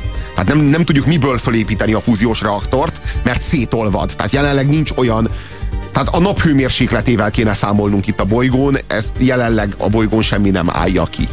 De ha sikerülne valamilyen plazma, mert már kísérleteznek azzal, hogy valami plazmakamrába zárják, ami nem anyagi vagy nem tisztán anyagi ö, eszközrendszert jelent, most úgy csinálok, mintha értenék hozzá, akkor, akkor az, az esetleg megoldást jelenthetne erre a problémára. Egyébként a Star Trek univerzumában létezik ez, úgy hívják, hogy replikátor. Azt mondod, hogy egy csészete a Lipton tea. Érdekes módon a, a, a, a fedélzeten utazóknak mindig, a 20, mindig ilyen 20. századi hobbiaik, meg 20. századi passzíóik Micsoda vannak. véletlen. Igen, igen, igen, 300 évvel vagy 350 évvel a 20. századot követően mindig Lipton teát kérnek tejjel és cukorral, vagy nem, tehát mindig a, a mostani konkrétan, de, mi, de mindenből, tehát az ilyen zenéket, ilyen klubokba mennek vissza, amikor éppen a, éppen a holófedélzeten vannak, akkor mindig 20. századi helyeken szeretnek szórakozni. Ez iránt van nekik nosztalgiájuk. Na de, na de hogyha a replikát replikátor, a mi replikátorunk, a valóságos ö, eszközrendszer, a, a fúziós reaktor megvalósulna, akkor soha többé senkinek nem kéne dolgozni. És a science fiction nem álmodnánk, hanem írnánk minden nap. Ö, hát ez most még csak egy álom, ami viszont, ö, ami viszont ö, a mi, mi tervünk erre az utolsó fél órára, az az, hogy ismertetni fogjuk veletek a science fiction hősöknek és a római katolikus egyház szentjeinek a, a meglévő, az irodalom történetben és a film történetében egyaránt meglévő párhuzamait. Olyan filmes science fiction hősöket és olyan római katolikus szenteket fogunk egymással párhuzamba helyezni, amelyeknek az életében, amelyeknek a sorsában nem elhanyagolható egyezésekre bukkantunk. Tehát, hogy itt igenis a science fiction irodalom az a, az a nyugati kultúrának ebből a vallási univerzumából nagyon-nagyon bő kézzel merít. Egyszerűbben úgy is fogalmazhatok, hogy a filmes science fiction hősök azok római katolikus szenteknek az életét, a sorsát képezik le újra, valósítják meg újra. És hogy ez a, ezek hogy néznek ki, és hogy melyek ezek a hősök, és hogy melyek ezek a szentek, ezek, ezek a kérdések a következő mintegy 20 perc során fognak kiderülni azon a top 10-es listán, melyen a leg-science fiction adaptáltabb szenteket gyűjtöttük össze. A top listánkra épp hogy felkerült helyezett nem más, mint a tizedik. Hát a tizedik helyezett az Jean d'Arc, aki egy olyan szent, aki Ellen Ripleynek, az Alien ö, filmek hősének a képében termelődött újra. És hogy miben is hasonlítanak? Hát ez egyszerű és látszólag jelentéktelen parasztlányból, zsandarkból neves harcos és vezető válik, akit végül mágián égetnek el a hite miatt. És ha megnézzük Riplit, ugyebár egyszerű és látszólag jelentéktelen űrfuvarosból lesz egy csapat katona vezetője, aki aztán önként veheti vele magát a filmtörténet egyik legszebb halál jelenetében, ugyebár az Alien 3-ban, egy lángoló kohóban, miközben megszüli az anya királynőt az alienekből. Tehát akkor arról beszélünk, hogy itt egy olyan csajról van szó, aki egy teljesen jelentéktelen egy, egy közkatona, egy, egy gyalog, egy gyalog a saktáblán, akiből aztán érdekes módon vezér lesz. Tehát a gyalogból vezérré válik. Abszolút. A kilencedik helyezett mai listánkon Sárkányölő Szent György, aki a science fiction irodalomban Luke Skywalkernek a képében tér vissza. Legalábbis részben, aki ugye Szent György katona és pap, aki leginkább arról a legendás hőstettéről híres, mely során a tóban lakozó sárkányjal végzett, ami tizedelte a közeli falut, és hát a Jedi visszatérben is biztosan emlékeztek rá, hogy a pilóta és Jedi Luke Skywalker egyik legfigyelemre méltóbb hőstette az volt, amikor végzett Jabba palotája alatti halálverem, halálveremben lévő rankorral, ezzel a szörnyeteggel. Aha, tehát akkor az a közös ö, Szent Györgyben, meg Luke Skywalkerben, hogy mind a kettő egy ö, egyházi vagy vallási funkciót is visel, és mind a kettő ezzel egyidejűleg meg, meg egy, ö, egy katonai funkciót is hordoz. Tehát, hogy ő egyszerre egy, egy, egy beavatott személy, tehát egy ilyen egy kvázi szakrális vezető, mint Jedi lovag, illetve mint pap, és mindezzel egyidejűleg pedig egy katona, aki pedig harcol.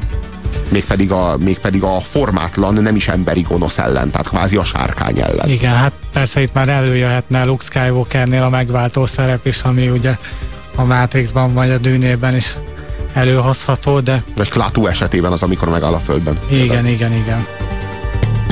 Mai listánk nyolcadik helyének birtokosa. Assisi Szent Ferenc, akinek a filmes megfelelője Jake Sully az Avatárból, ugye Szali, igen.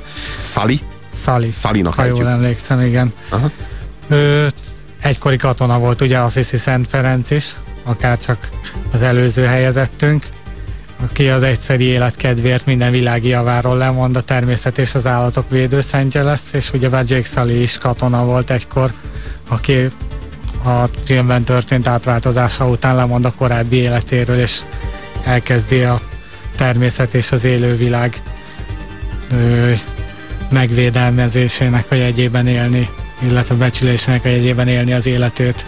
Persze egyéb források is felvetődnek Jake Sully karakterének, a, meg hát úgy általában az avatárnak a vonatkozásában például szokták említeni a, a farkasokkal táncolót, például, vagy a Pocahontas, hogy az egész sztori egy az egyben a farkasokkal Tudom, táncoló. láttátok-e azt a papírt, ahol át van húzva a Pocahontas, a Pocahontas, De a Pocahontas story, story, le van írva, és négy vagy öt, négy van vagy öt szóval cserélve. benne áthúzva, és egy az egybe a, az avatárnak a, a, a storyboardja, az már, már meg is nem bonyolították túl.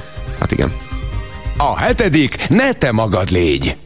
A hetedik nem más, mint Keresztelő Szent János alias Morpheus a Matrixból. Igen, ez az egyik legjobban ülő párhuzam.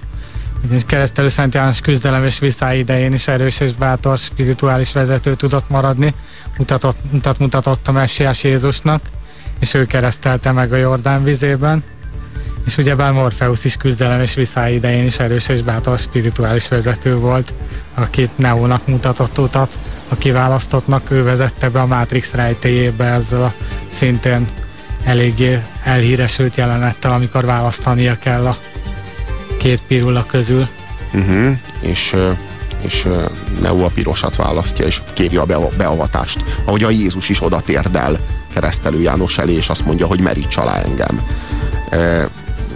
Tehát akkor itt arról beszélünk, hogy keresztelő Szent János, alias Morpheus, ő a, ő a, ő a királycsináló. A beavatás szertartását. Ő, a- igen, végzi igen, el. igen. Ő az, aki megtalálja, ő az, aki az utat ö, előkészíti, és ő az, aki az, a stafétabotot átadja a felkentnek, a kiválasztottnak, a, a, a megtestesültnek, a megváltónak. Hát igen, ez, ez tagadhatatlan párhuzam, és eléggé vitathatatlannak tűnik. a toplista mai hatodik helyezettje. Porreszi Szent Márton, egy kevésbé ismert szent, persze a, a gyakorló katolikusok körében nyilván ismert, akinek a filmes megfelelője Paul Atreides, a Dűne című ö, re- regényből, illetve filmből, ugye Kyle MacLachlan alakította a Igen. Paul Atreides-t a, a David Lynchnek a filmjében. És Porreszi Szent Márton egy nemes és egy volt rabszolga gyermeke. Szent Márton édesanyja és húga mellett nőtt fel, kiváló tanuló volt, aki sok esetben túltett a tanárain is, és végül gyógyító csodatevővé és az elnyomottak baj- bajnokává vált.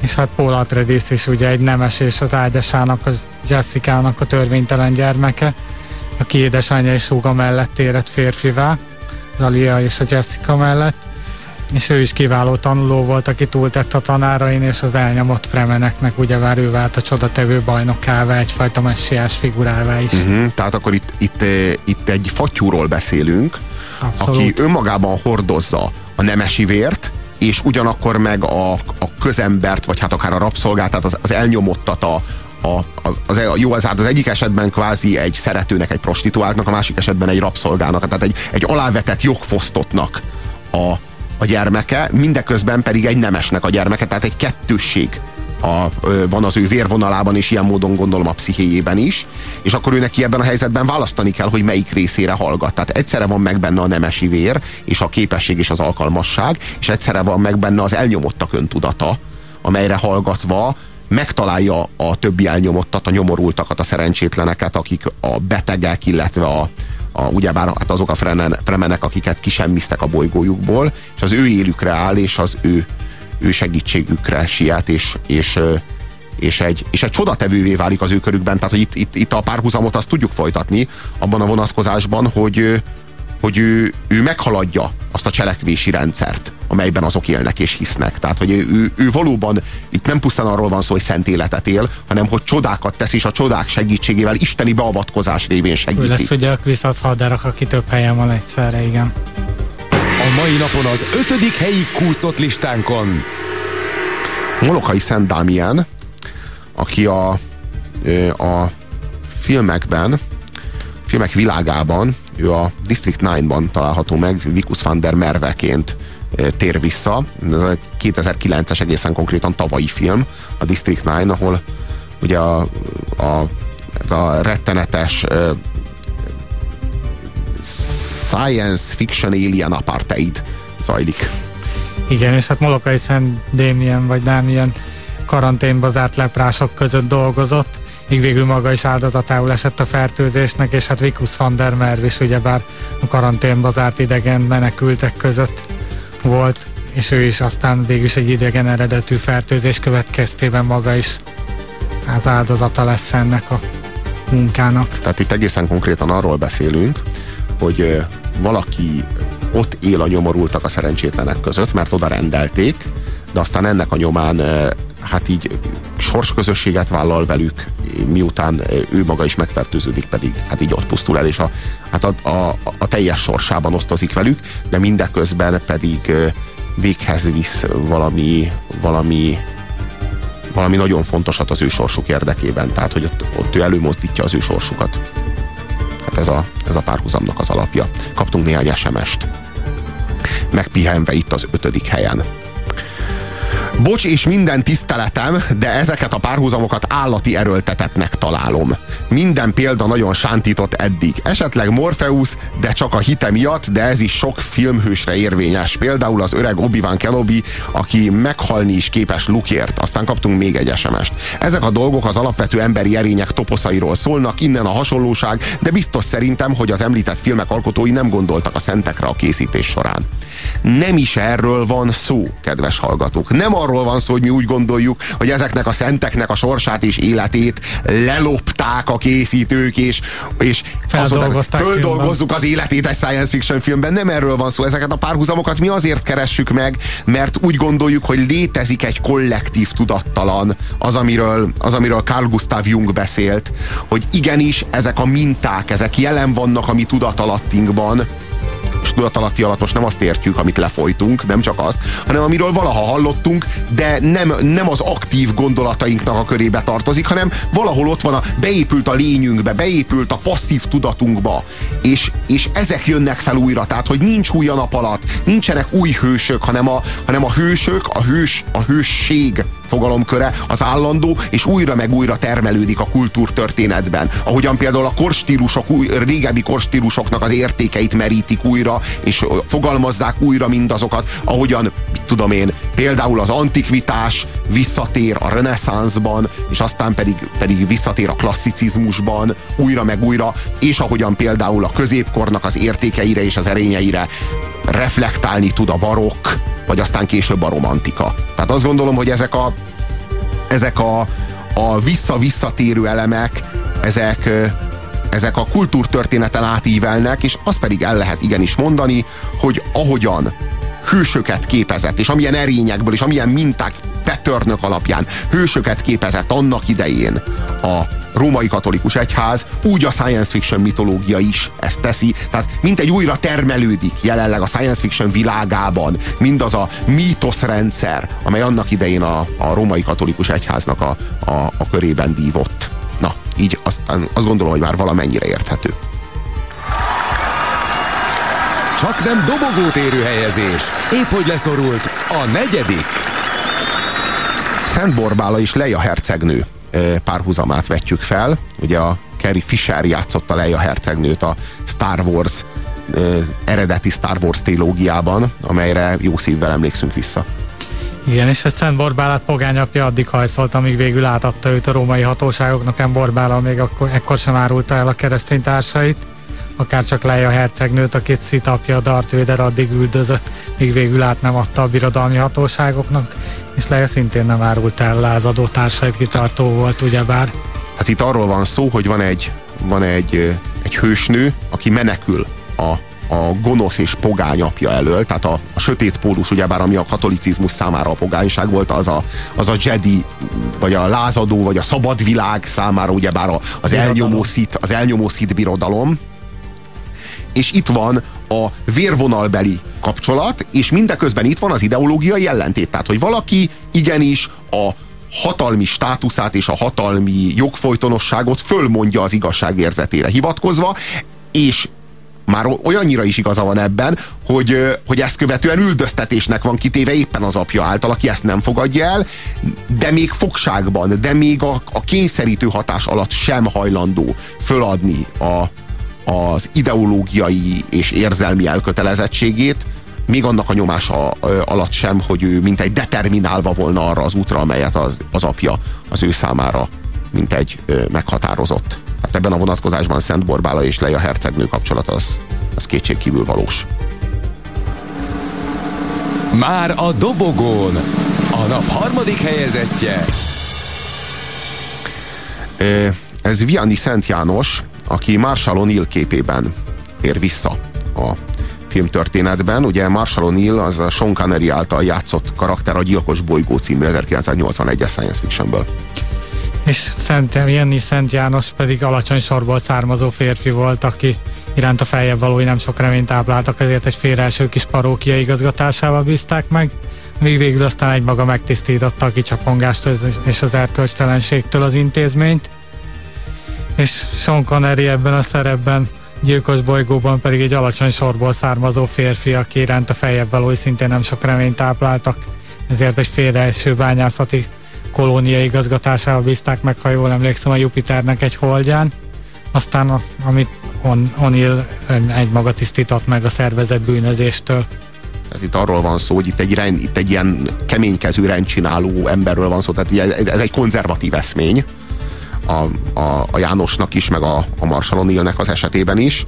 Egy olyan ember, aki, aki ö, saját ö, erényeire, tehát a, a hozó, hozott értékekre hivatkozva tud ö, nagy sikereket elérni a igazából közösséggel egy, szemben. közösséggel szemben igazából egy nagyfokú társadalmi mobilitás révén ö, képes arra, hogy leszámoljon a, hát ami az erkölcstelenséget és a bűnt jelentette a katolikusoknak a ö, értelmezési univerzumában, azt hívjuk szervezé, szervezett bűnözésnek a jelen és a jövő kutatása folyán, amikor, folyam, folytán, amikor ö, a science fiction világában kalandozunk. A második szájíze mindig keserű, bár helyezése ezüstöt ér. Ugye Szent Pál és Klatu a második helyen. Klatu, ugye ő Michael Rennie, a az Amikor megállt a Föld című filmből, aminek a remake nemrég készült el, és Keanu Reeves játsza. Ugye Keanu Reevesről tudjuk, hogy ő mindig a világ megváltó angyalt játsza, tehát a, akár a, a Kis Butha című filmben eljátszott a Buthát, aztán az ördög ügyvédjében ott is a, a, ott is a, a megváltót játsza, aztán aztán ott volt ugye Neo, ott is a megváltó, amikor megáll a fel, tehát ő rá, na, ő rá biztos kézzel lehet rábízni ezeket a szerepeket, mert nála szebbet, jobbat, meg olyan nyíltabb tekintetűt el se lehet képzelni. Igazából az ő személyében a nemek is így elmosódnak, így univerzális az egész figura, nem lehet tudni igazából, hogy egy csaj vagy egy srác, de az biztos, hogy olyan, olyan mintha európai lenne, de nem, mert olyan, mintha kínai lenne, de nem, mert olyan éteri lény az egész Keanu Reeves. Tehát, hogy ebben az esetben ugye Szent Pál is Klatu párhuzamáról beszélünk. Szent Pál nagy evangélista és egyházi misszionárius volt, aki nagy utat járt be azért, hogy vezeklése szólítsa fel az embereket a bűn iránti megszállottságuk és romlottságuk miatt. És hát Klátó is misszionárius a csillagokból uh-huh. érkezve, aki nagy utat járt be azért, hogy vezeklésre szólítsa fel az embereket a nukleáris fegyverek iránti megszállottságuk és romlottságuk miatt, és ez egy tipikus, ugyebár hidegháborús science fiction példa, meg hát azért itt azt is említsük meg egy fél mondat erejéig, hogy azért nem véletlen egy másik párhuzam sem, hogy a Klátó földi emberként a Carpenter asztalos nevet veszi föl, aztán miután megölik, föltámad, és visszajön, hogy még asztalos. egy pár szót szóljon az embereknek. Ki is volt asztalos? Talán éppen Jézus volt, hogyha jól emlékszem, asztalos, igen. Konkrétan. E, na most, lássuk csak.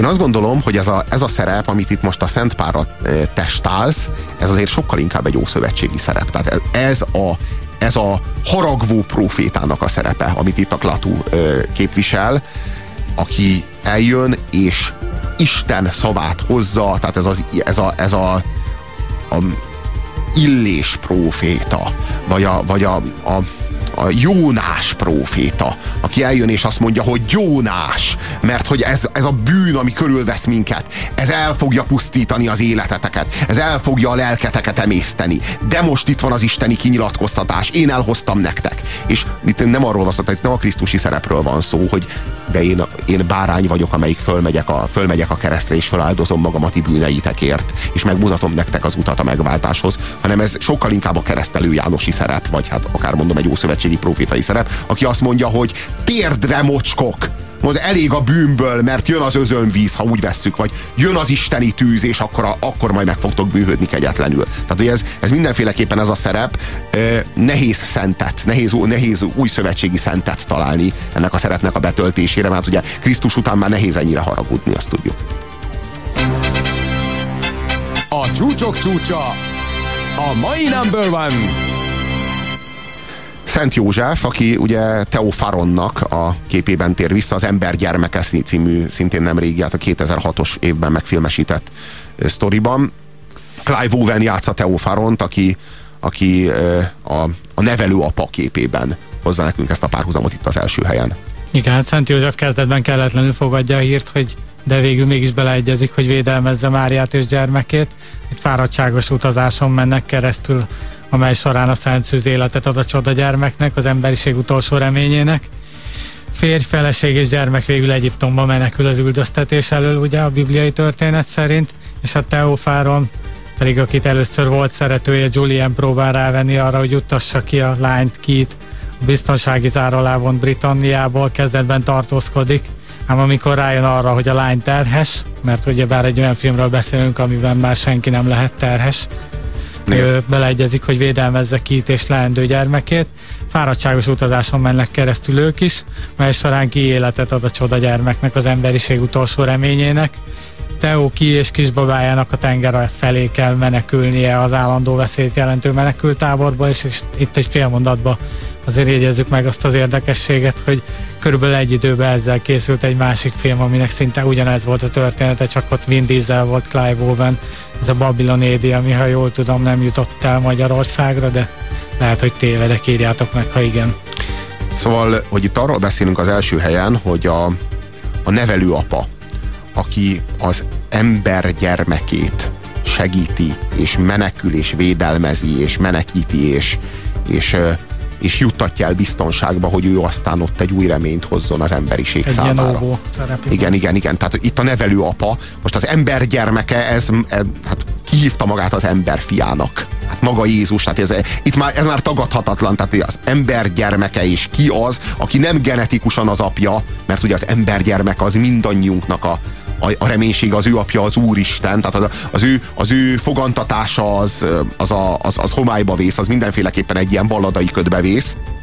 Az ő személye az mindenféleképpen a jövő záloga, és itt van velünk Szent József, illetve Teofaron, aki a nevelő apa szerepében van, az a férfi, aki bár genetikailag nem, de erkölcsileg felelős ennek a gyermeknek, mint egy a sorsában. Tehát, hogy neki az a sorsa, hogy őt megvédelmezze, és felvállalja ezt a felelősséget, és megvédelmezi az emberiségnek a jövőjét, az emberiségnek a megmentőjét, az ember gyermekét. Hát ez volt az a lista, amely a science fiction hősöknek és a szenteknek a párhuzamát próbálta meg felvázolni a számotokra. Nagyon-nagyon köszönjük a figyelmeteket. Én személy szerint nagyon köszönöm Csordás Attilának, a Galaktika Sci-Fi folyóirat munkatársának, hogy meglátásaival és a véleményével megpróbálta elmélyíteni a műsor amúgy csekély szakértelmi bázisát. Én köszönöm, hogy jöttem.